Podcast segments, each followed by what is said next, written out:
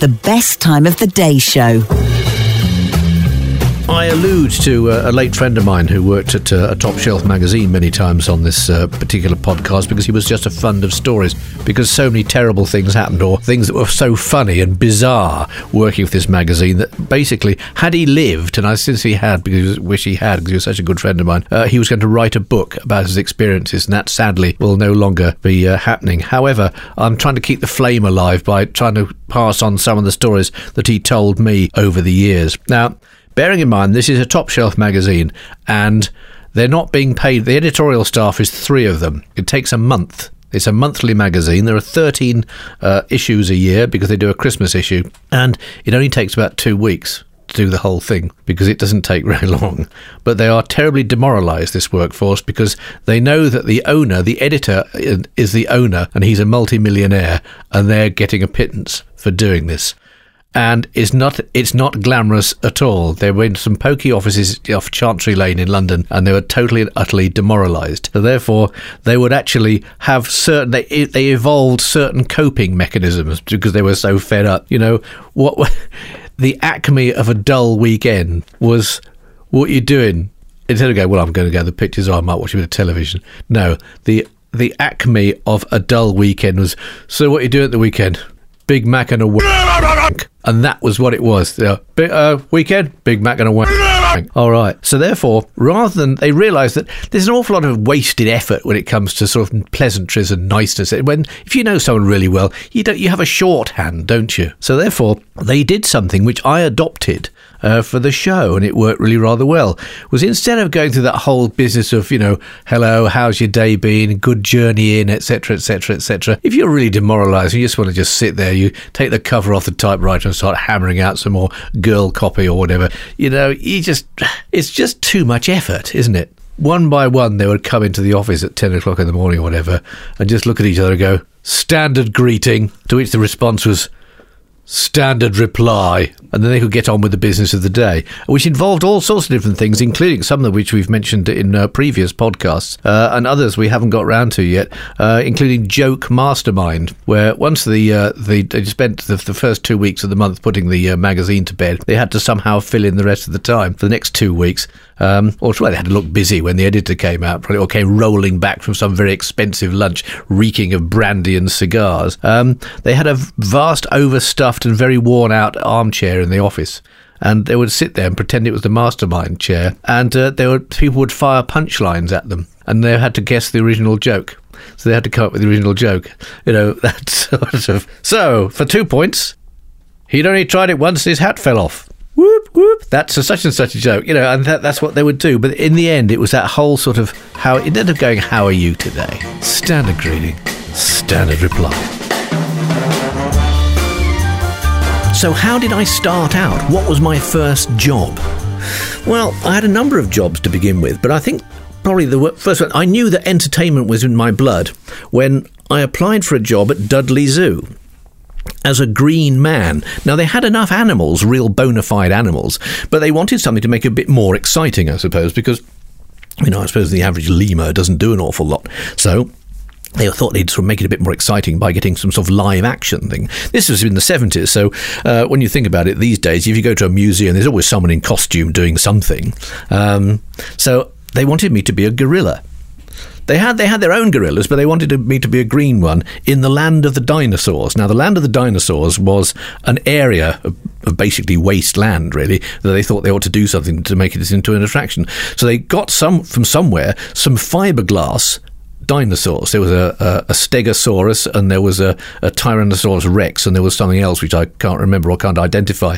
And their heads wobbled very slightly and there was um, the noise they made of roaring was actually an eight-track tape cartridge, which I used to fire up in the uh, the ticket kiosk uh, when I first arrived in the morning, uh, of lions and tigers roaring played backwards to give you that authentic Tyrannosaurus Rex roar. One of the other things I had to do was also was to light the volcano.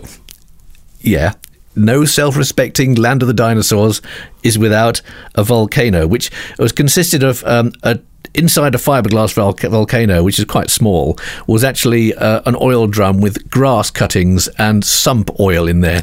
On a good day, you could get so much smoke that people would be in and out of the attraction in seconds flat. But the Green Man idea was I had to sit there very quietly by the side of the track wearing this gorilla outfit, which was not quite as exciting as you thought, because in fact it was just an ordinary pair of dungarees, where you know that fake grass they have outside greengrocers to put the apples and pears on. It was that which had been glued to it, and I had a pair of gloves with the similar stuff on, and a gorilla mask in a balaclava helmet. But there was no gorilla feet, so I was wearing plimsolls. So if you imagine a green gorilla looking really not very gorilla like, uh, with steam escaping from the eye holes of the mask because it was so hot in there. It was, just, it was the height of summer, and I'm wearing gloves for crying out loud and wearing plimsolls. Uh, not very convincing in the world of gorillas, it's scarcely gorillas in the mist. Uh, but the job was, is when people stared at me for a while, I was supposed to go, boo! And fright the life out of them, uh, which gave people a shock. Other people go, oh, I knew you were going to do that. Or on one occasion, a bloke tried to punch me because his wife had got such a shock that the baby had fallen out of the pram. And kids would throw stones at me. However, I had help. Not human help, but animal help. Because as long as well as as the gorilla, that was me, there were Sarus cranes and an emu. Now the emu was my friend. The emu would see if there was any bad behaviour going on, put its head down and run at the perpetrator. You have never seen so many schoolboys run quite so quickly as they, for their five pence or whatever, they didn't get their money's worth. Come in, throw a stone at me, you'll get a nasty peck from the emu. And that was, I knew at that particular point that show business was in my blood. And so at the end of the season, I had to go and ask the manager because I had a tax bill I had a tax demand thing. I had to fill in a tax return. And I said, What am I going to put down? I can't really put green gorilla down. And he went, huh, You think you've got problems? There's a girl over by the, the elephant house. She's a chocolate frog. Now, in a, my an earlier incarnation of my life, I was a, a terrible blues harmonica player, and um, over the years I've stopped playing and most recently, I've started again. And in fact, did my first gig only uh, a couple of three weeks ago, which proved to me that I'm even worse now than I was 40 years ago.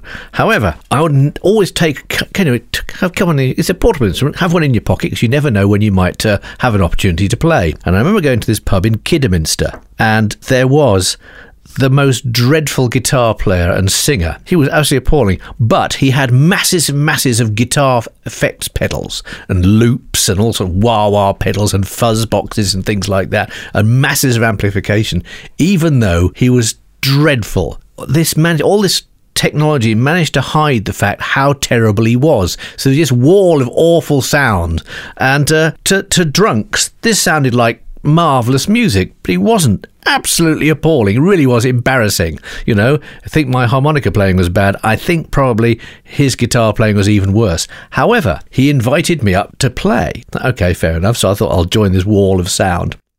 And as I was walking towards a little stage in the corner of this boozer, bloke said, He's as good as Eric Clapton, you know. I thought, Not bloody likely he isn't. He scarcely knows which way to hold a thing, let alone, but if, if he's just leaning on those pedals, there's all sorts of sounds going to come out. Uh, but I scarcely say it's music. So, anyway, we started a number together, me making awful honking noises on my harmonica and him wrestling with his guitar and terrible sounds coming out of the enormous amplification. And uh, this obviously uh, electrified one member of the audience who thought they would actually take part. So, this bloke leapt from his table, clutching two empty tonic water bottles, which he started to play a la a la spoons. If you can imagine, this tiny boozer in Kidderminster, okay, it's about half past ten at night. Everyone is shit faced. This bloke with massive, massive amplification and no talent whatsoever, and me also with no talent whatsoever, making awful honking noises down the microphone. Meanwhile, in the centre of a little dance floor area, there's a bloke rattling away with these empty tonic water bottles, thinking he's Sam Spoons. That is until there was a scream and uh, the sound of smashing glass as he'd rather over enthusiastically played played the spoons or the bottles and smashed the bottles and lacerated himself rather badly. Uh, but uh, I think uh, he was sort of he was mopped up and carted off. I think, and uh, I don't know what happened to the terrible guitarist from the pub in Kidderminster that many years ago. But I do know that the terrible harmonica player from that pub is still here talking to you now.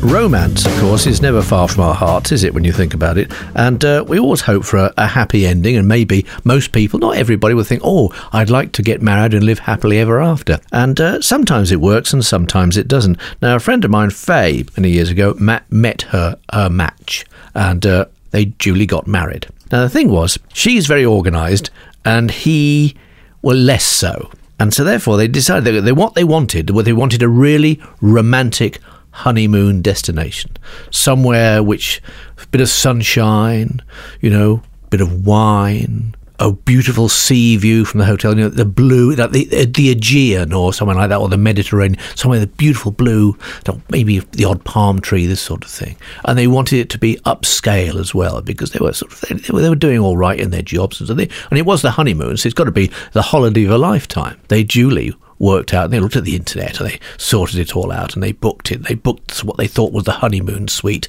uh, in this hotel, and they wanted. You know, when they arrived, that there to be a bucket of a, a, ice cold bucket with champagne, a guy's bucket champagne in there, and this sort of thing. Maybe a bowl of fruit, and you know the the drapes are drawn and the French windows are open onto the balcony. You can see this marvelous blue sea, azure sea, or whatever. And they thought this is just what we wanted more than anything else. And they duly thought they got it all. And they'd actually phoned the hotel in their best. Conversed with the people who are running the hotel in, well, I suppose their, their best broken Spanish, stroke Greek, or whatever and sure enough, you know, they got off the plane and were taken in a taxi to the hotel, and they were greeted warmly by the uh, the, the, owner of the hotel. Ah, the honeymooners, etc. It's Marvelous. But something somehow got lost in translation. So when they were shown to their room, which was a very grand room, and they had a beautiful view of the balcony and the beautiful azure sea, and they had uh, the bowl of fruit, big bowl of fruit, very luscious fruit, pineapples, bananas, everything like that, and cooling in the ice bucket was a magnum of champagne on the bedside table between the two single beds. The best time of the day show is back Monday. Please, please